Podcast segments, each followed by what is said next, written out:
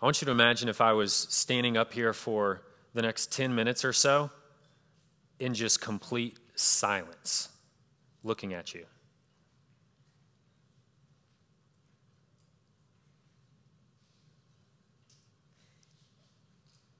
Like, how awkward would that be? I saw a few of you writhing in your seats. That was like 10 seconds. Imagine 10 minutes of that. Well, try to be friends with someone who never speaks.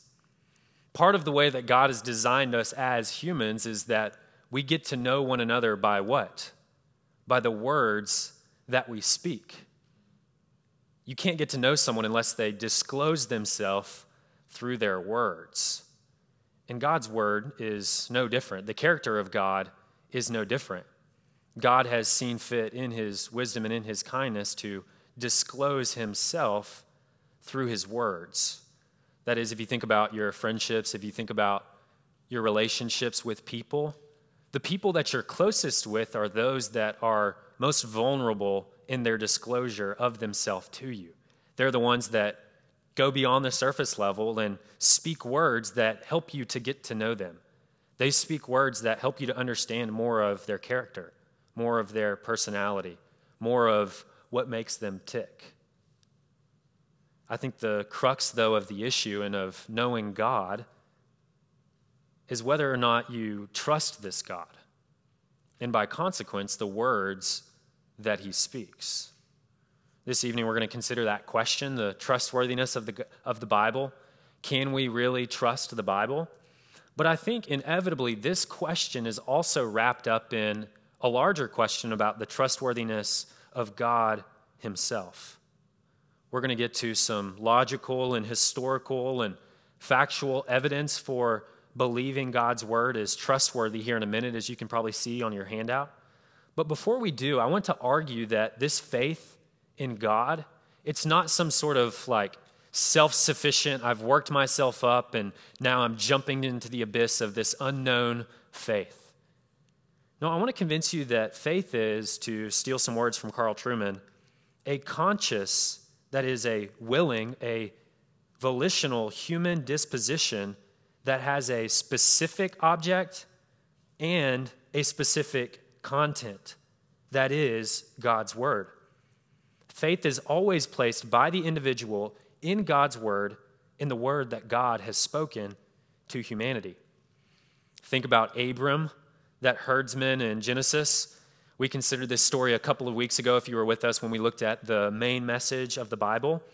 But it was God's word that Abram believed in Genesis 12. We see here that God speaks to Abraham, or excuse me, Abram at this point, and he says, Go from your country and your kindred and your father's house to the land that I will show you. And I will make you a great nation, and I will bless you and make your name great, so that you will be a blessing. So here we have Abram being told by God, God is disclosing himself to him, to him and saying that, hey, I'm going to make your name great. I'm going to make a people come from you, but you need to go to this land. Now we wonder okay, what what kind of tangible evidence or what would lead Abram to believe this promise from the Lord? Was there any logical reason that Abram should believe this word from God? No, there wasn't. There was no earthly empirical evidence that Abram should have believed this. After all, why would he leave a familiar land for a land that God says is somewhere out there in the unknown? Why would Abram leave his family and to go off with his wife who was barren in hopes of a promise that from him would come even more families? In fact, there's evidence to the contrary that Abram should have just disregarded God. And so, again, here we see that Abram goes, as it says in verse 4 Abram went as the Lord had told him. Now, was this Abram again just doing a kind of blind leap of faith? I think that's what many skeptics and others might say whenever they talk about Christians trusting the Bible. They simply say that, oh, yeah, it's just kind of a, a blind faith. And even a lot of Christians respond that, yeah, to believe the Bible, you just have to have faith, which is certainly true, but is there more to it? Is there an object to that faith? I think in seeing this story from Abram, we can trust that there is more to it. For the text, even in Genesis, tells us a bigger story. Faith is ultimately not obedience to a command, but trust in a promise, and thus trust in the one who makes the promise. Faith is ultimately not obedience to a command, but trust in a promise, and thus trust in the one who makes the promise. For God even reaffirms his promise there in Genesis 13, verses 4 to 7. If you look there, he reaffirms that promise to Abram. And then in Genesis 15, he appears to Abram in a vision and reveals himself as the one who is Abram's shield, the one through whom he will receive a great reward. You see, God, in his kindness, is reminding Abram that he is worthy to be trusted. In this instance, we can be sure that faith is founded on the fact that Abram trusts the promise of God precisely because he regards God, the one making the promise, as trustworthy. Again, so ultimately, this, this, this faith, this hope, this trust is not just a blind faith, but it's a confidence in the one who is behind that promise. I think if we lose this perspective, the reason I want to open up this way and frame the conversation in this way is that if we get into if we get away from this perspective, we kind of just set ourselves loose on some sort of like empirical goose chase, trying to trace down as much evidence of historical facts and evidential data and all of these other sorts of things so that we can just dump them at the feet of someone who's skeptical and to assume that, oh, all they needed were these facts, and then all of a sudden, now they're convinced. But it's actually the God behind those promises and behind that word that is going to be the one that causes those beliefs. So I wonder that if you're not a Christian here, or maybe you're just not religious, or maybe you just don't even know necessarily what you think, I truly am glad that you're here. As a Christian, as a self professed Christian, I truly do believe that the Bible is a marvelous book, a book that brings much life and joy and peace. So I hope that you'll listen closely and consider the claims that we make tonight of the trustworthiness of God's word. If you gain anything this evening, I hope it's that you don't believe that Christians just believe the Bible for arbitrary reasons, or that if you believe the Bible, that you, for some, for some reason, don't have good reasons to trust the Bible. I just ask that you seriously consider these ideas. And if you're already a Christian here, which I presume is the majority of you, which even as I look around the room, I know is the majority of you, I hope that you can gain more confidence about why you believe the Bible to be trustworthy. And that as you go from this place and inevitably you encounter people who don't believe that the Bible is trustworthy or that this is just some sort of like made up book by some guy in the sky, that you feel better equipped in how to respond to those claims. To begin, let's ask the question what is the Bible and how can we know that it is really from God? Well, the Bible is a collection of writings that Christians consider uniquely inspired and authoritative. Anybody know what those words mean, inspired? Anybody want to take a stab at that one? What does it mean that the Bible is inspired by God instructed the authors to write what's in there. That's right.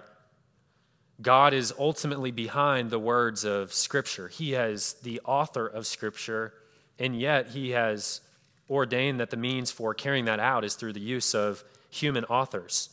As 2 Peter 1:21 says, "For prophecy never had its origin in the will of man, but men spoke from God as they were carried along by the Holy Spirit." What about that word authoritative? What does it mean that God's word is authoritative? He's commanding us. That's right. What else?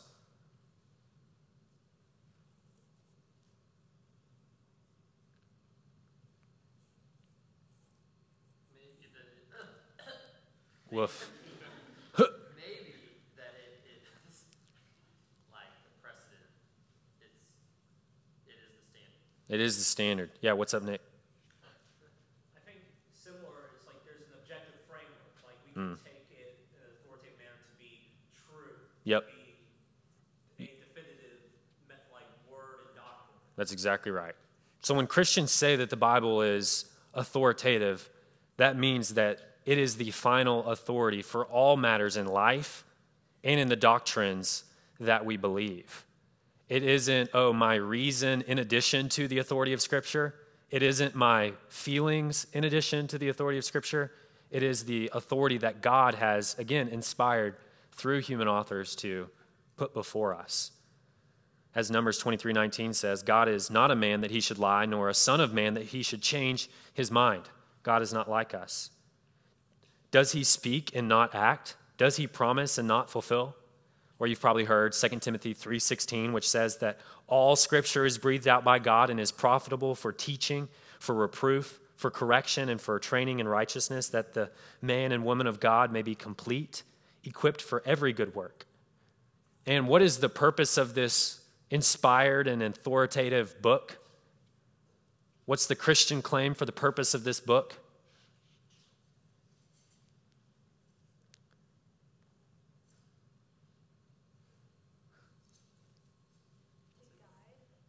Guide. Guide us where? What's the ultimate purpose? I should have phrased it that way. Where is it guiding us? That's right, towards Christ. 2 Timothy 3:15, just a few verses prior to that, for scripture is breathed out by God. 2 Timothy 3:15 says that it is written for the purpose of making us wise for salvation. Now, that's an interesting phrase, wise for salvation. But it's in understanding, even as we talked a few weeks ago, that the whole narrative of Scripture is ultimately like it's, it's working toward this culmination in the person, in the work of Jesus Christ. And so, just as Anna Karen said, that God's word, the, the purpose of that word is ultimately to drive us to the person of Jesus. So, that's what God's word is. But how can we know that this word, the Bible, is truly from God? How can we be sure that we're hearing God's voice and we're not just believing some sort of like mystical or existential comfort? Well, to frame the rest of our time, I want us to consider those four different categories that you see there on your handout that lead us to believe that we are, in fact, hearing the trustworthy voice of God in His Word.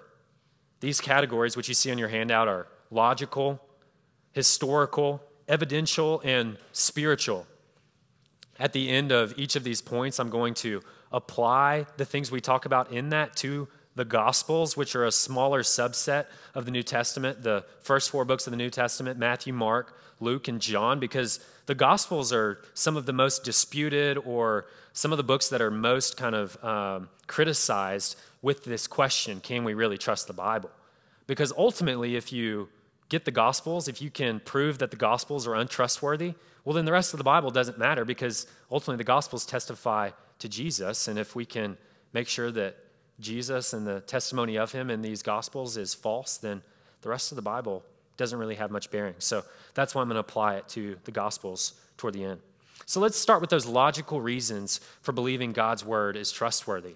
You know, as we talked about a little bit earlier, God is a personal God and he has made humans to be personal beings, which means then that he would communicate to these personal beings through speaking to us in a language that we can both understand and comprehend.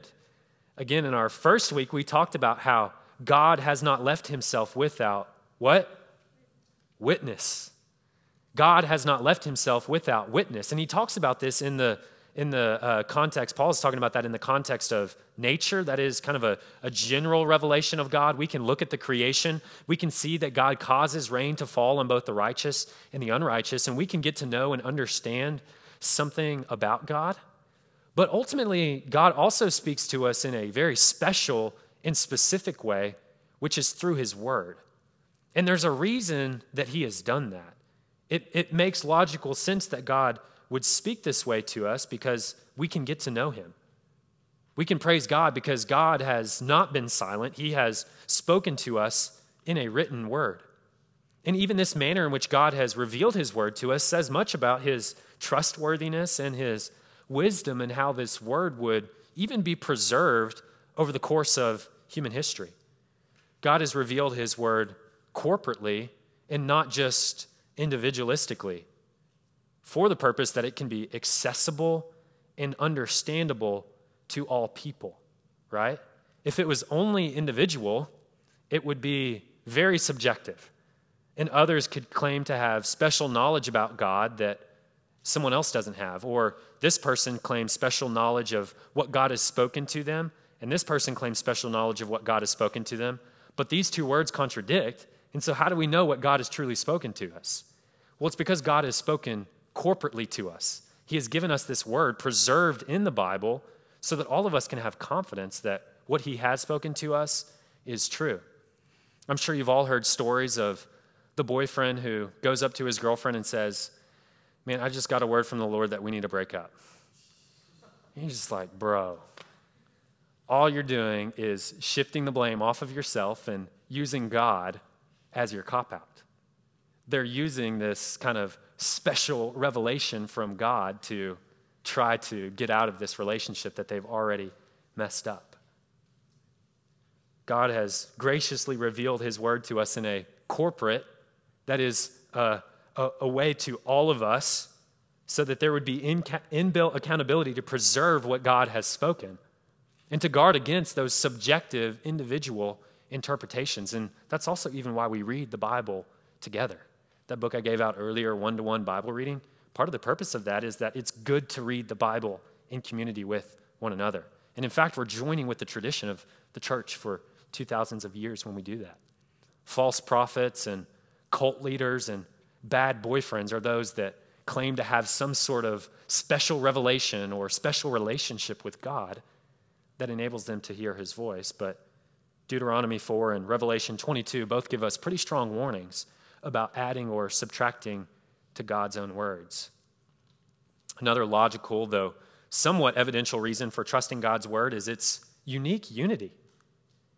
Have you ever considered that the Bible was written by more than 40 different authors over the course of more than a thousand years across various geographical locations within vastly diverse cultural contexts and in two completely different languages? And yet the authors never contradict one another. It is one cohesive story of redemption. How is it that prophets in a completely different country can speak words about this coming Messiah, and then thousands of years later, those words be proved to be true. And those manuscripts that exist that testify to those things, most historians agree that those are real testimonies of history. And so the fact that all of those writings can kind of coalesce in this unified story, I mean, it's, it's utterly astounding. The, the only way that the scriptures could be as unified as they are, the only way that all the way from Genesis to Revelation, that we can have a, a unified story of what God has done in redeeming people back into relationship with Him, I think speaks logically to the trustworthiness of God's word.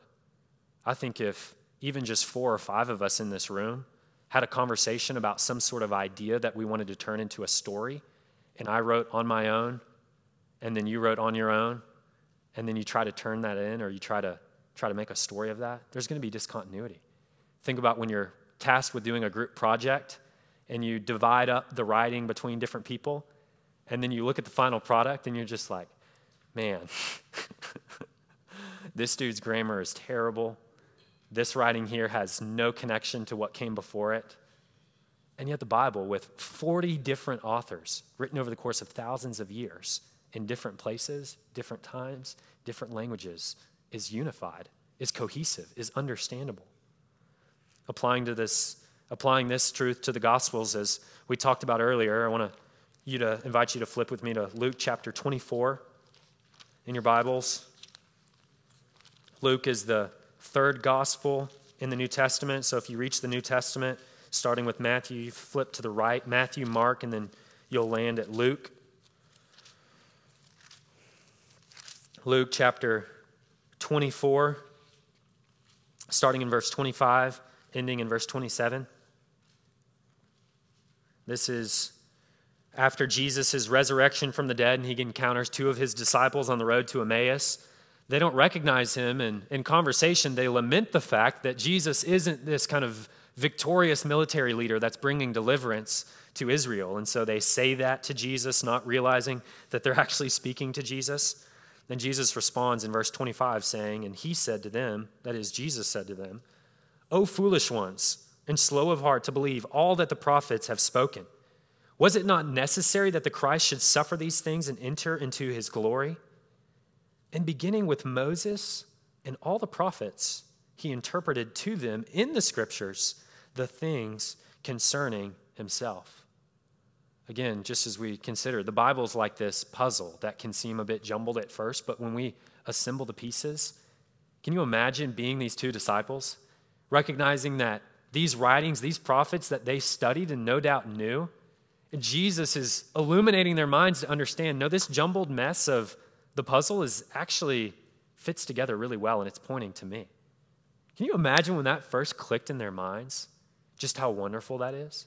And really, I mean, that's the story of every Christian, recognizing that, oh, no, this word is true and it testifies to this person, Jesus Christ. This type of unity could only happen with a divine author, that is, God. But there are also compelling historical reasons that we should trust the Bible. So let's move to that second point historical.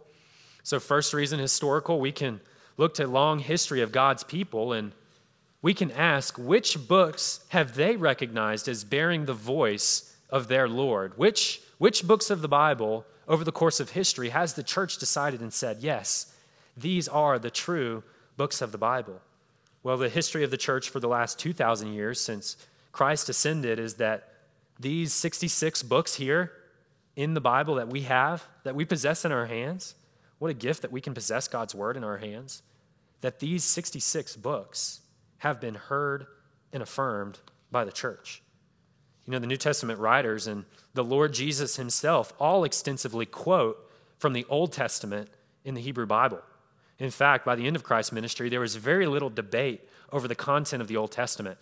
First century historian Josephus wrote of the Old Testament For although such long ages have now passed, no one has ventured either to add to it or to remove from it or to alter a syllable of it. This is in the first century, a man writing about the Old Testament that everyone around them believed that, yes, this Old Testament scripture is true, and we can agree on the books that are contained in it. And the church also quickly coalesced around the 27 books of the New Testament, a unity that has now lasted for some almost 2,000 years. His second historical reason that we can check the historical creden- credentials of some of the books of the Bible. So I just want to give you one example. Let's consider the book of Acts. There's a scholar at the University of Oxford over in England across the pond who's a leading scholar on the book of Acts because of his vast geographical and archaeological knowledge of Asia Minor, which is where the book of Acts mostly takes place. In his early years as a scholar, this guy Ramsay regarded the book of Acts as a second century production. He said it was full of inaccuracies and historical problems. And yet, after he studied the book further, he tested the details of the book as he traveled through Asia Minor. He traced the Apostle Paul's journeys on his missionary journeys. He discovered that, contrary to expectations, Luke's narrative, that is, the author of the book of Acts, proved remarkably accurate. This is a, a secular historian. It says that his mind changed so decisively that he has become one of the most ardent defenders of Luke's historical reliability in one of his books, he wrote, I set to look for the truth on the borderland where Greece and Asia met, and found it there in the book of Acts. You may press the words of Luke in a, in a degree beyond any other historians, and they stand the keenest scrutiny in the harshest treatment.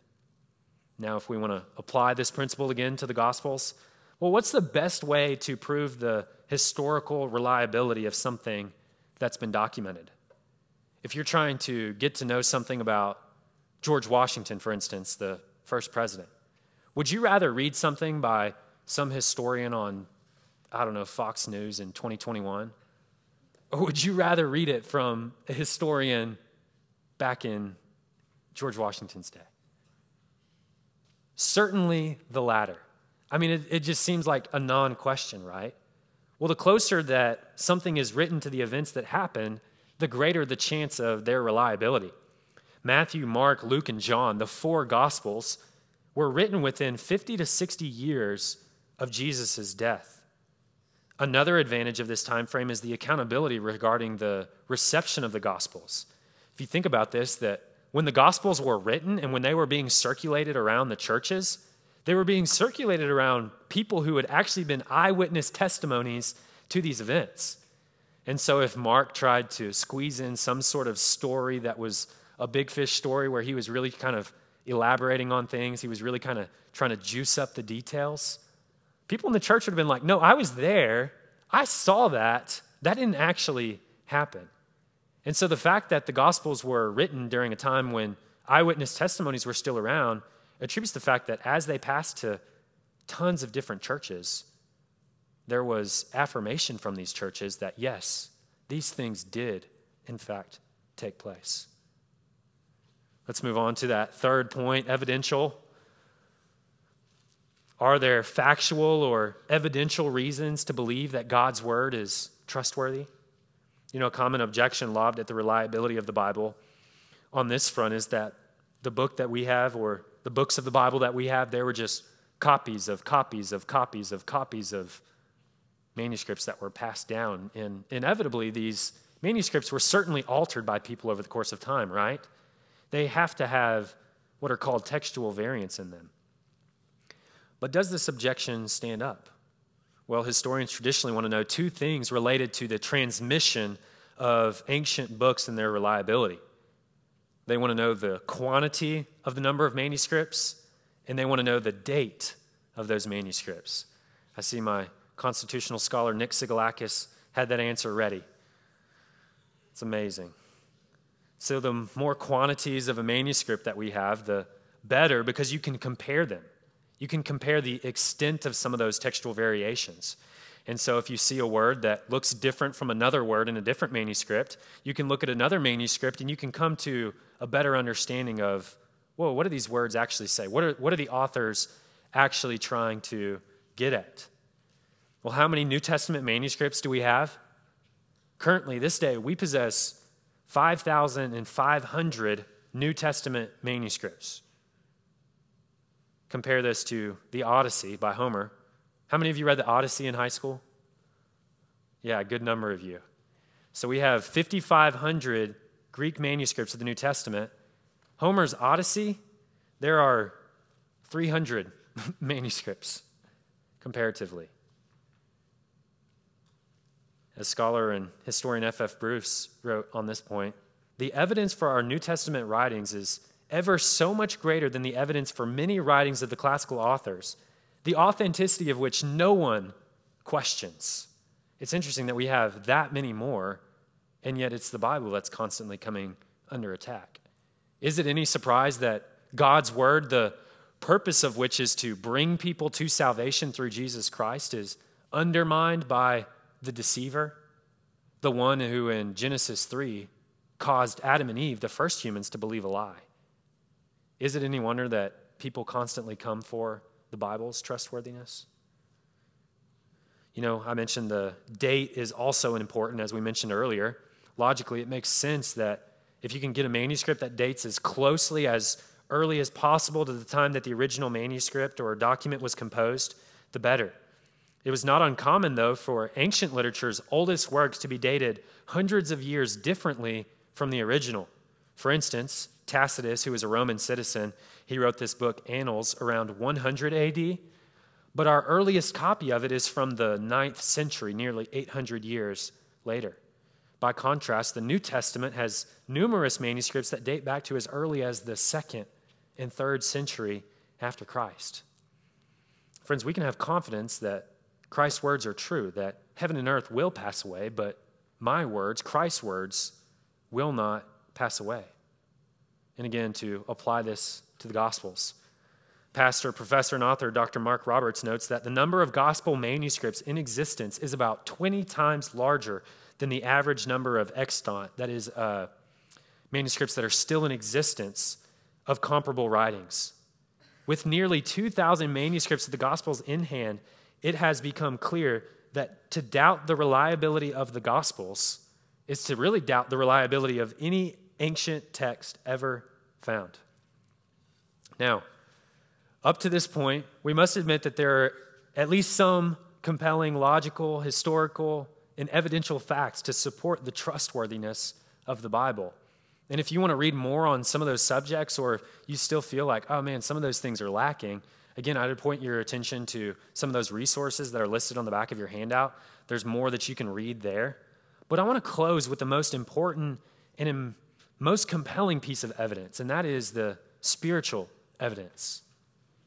If you're not a Christian in this room, if you're a skeptic, if you're not sure what you believe, I want you to listen closely at this one point. I want you to just hang in with me for a moment.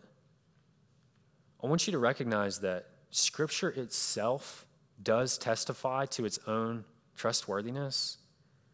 I also want you to know that the person of Jesus, God's Word incarnate, also testifies to us.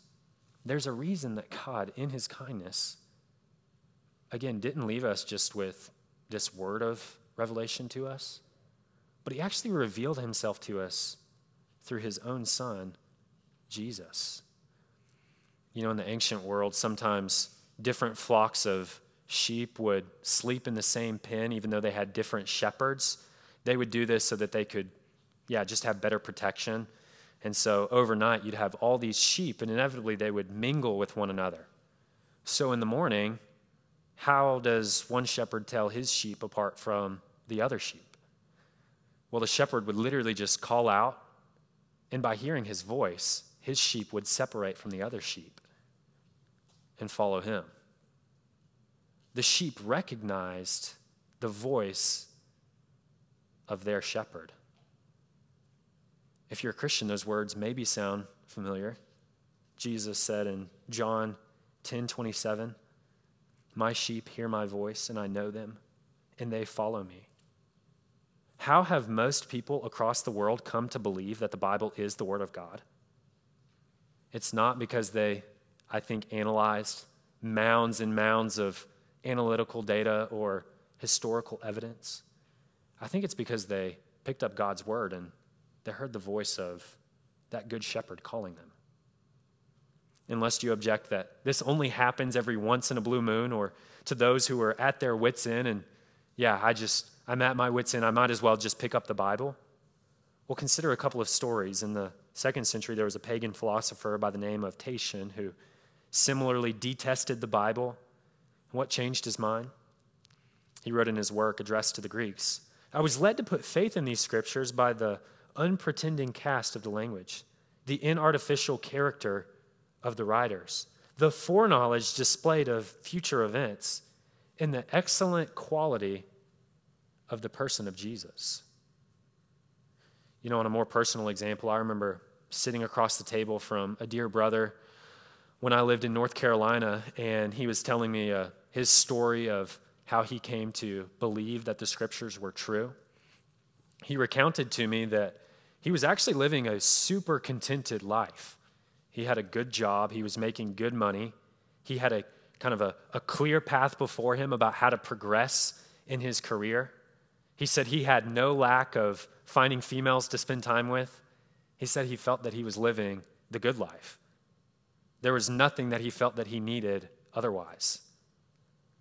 And yet, someone at his workspace just kind of kept peppering him and said, Hey, you should check out the Bible. You feel pretty confident about yourself. Well, what do you have to lose? You might as well pick up this Bible. So he picked up a Bible and opened up to the Gospel of John. And he said, I think that this is probably just going to be full of a bunch of crazy mythology. And so I can just breeze through it, set it down, don't have to worry about it. You can probably tell where this story is going. As he started to read, he was like those sheep he started to hear the voice of the shepherd. He started to realize that he had a condition that all the success, all the money, all the contentment that he had couldn't provide for. He realized that there was a, a deeper need that kind of dug deep into his soul. And he was really compelled by this person of Jesus. The person who, as we remember from the Gospel of John in chapter 20, says that these things were written, these things about Christ were written so that you may believe. he read that and realized this requires my belief. I can't be neutral about these things. And because this word seems true, because this person, Jesus, is compelling, because I recognize that I actually do have need when I thought that I didn't, I want to turn to this Jesus. God has given us his word so that we may believe. And what's that second phrase that John says there in John chapter 20? It says that God has given us his word so that we may believe that Jesus is the Christ, the Son of God, and that by believing you may have. Is anybody there? John 20. Life through his name. So these scriptures reveal who Jesus is, the Messiah, that is, the one who saves. And they reveal that in him we have life. Ultimately, we can trust God's word because that word incarnate, the Jesus Christ, has become as we are. He became as human on this earth. And why did this Jesus come? Well, he came because each of us has a peculiar problem. You see, in the beginning, God created all things and he created these human beings, but after they were deceived, the first humans, Adam and Eve believed this lie that, you know what? I think I am better off on my own. I think I do want to choose to be autonomous. I think I do want to choose to be like God. I want to be equal with God. I want to have knowledge like God does. I, I, recognize I'm the creation, but actually, I want to be the creator. This problem is all around us. You don't have to look for it. We just have to look at what owns us, what demands that we die for it. If we live for our work or for our school or for our reputation, ultimately what happens? We become enslaved to it. It demands our all. If we give ourselves over to our work, we ultimately can at times sacrifice our friendships, our relationships with others, sacrifice other things around us on the altar of that work. If we live for things of this world, we just end up with more things that we have to give away or take to Goodwill or with a big mortgage or more credit card debt. If we live for success, our families will pay the price we always end up dying for the things that own us. And there's only one solution to that problem. The Bible, this, this word of God that is trustworthy, it provides one solution, and it's through a person that actually died for us. This person, Jesus Christ, the one that John says that through whom we can have life. No matter what you look to in this life, it is going to enslave you. There's never going to be enough. You're always going to want more. You're always going to want to just be autonomous. You're never going to want any authority over you. Even as we sang in that song, Jesus strong and kind. This Savior Jesus came to this earth not to cause you to have to believe any more rules, but instead for Him to obey all the rules, to be perfectly obedient, to live a righteous life, so that in our sin, in our disobedience, if we simply look to Him, whose death on the cross satisfied God's punishment against our disobedience, the Bible says that if we believe that and if we cast our faith, we cast the, the object of our confidence, that we believe that promise is true, that God will give life from that, the scriptures say that we can be saved. The scriptures say that our deepest need can be met. And there is good reason to have confidence in that promise. There's good reason to believe that Jesus is the one who saves us. There's good reason to believe that you don't have to be your own Savior. And in fact, you can't be. All of the works that you do, they're never going to be enough. There's only one whose work is sufficient. And if you haven't believed in that Jesus, I encourage you. God is patient, but his patience doesn't last forever. The Bible teaches that God must punish sin if he's going to be just. God has to satisfy his own righteous requirements. It's a somber message. It's a message that because we've rejected him, because each of us possess a character that is contrary to God, that if he's going to be just, he has to punish that. But again, friends, the good news is, is that Jesus bore that punishment. All you have to do is to cast your gaze upon him. And you don't need a priest to do that. You don't have to pray some sort of mystical prayer that has some sort of formula. You just simply have to look to God and say, Have mercy on me, a sinner. Help me trust you. I have unbelief, but help my unbelief, God. And if any of you ever want to talk more about that, I would love to have a conversation with you. Please don't neglect to make sure that you are, in fact, right with God and that this word that we have ample reason to trust can give you the confidence of knowing God. So I encourage you, take and read, even as that friend in North Carolina did, to discover who Jesus is and of his care for you. Let's pray.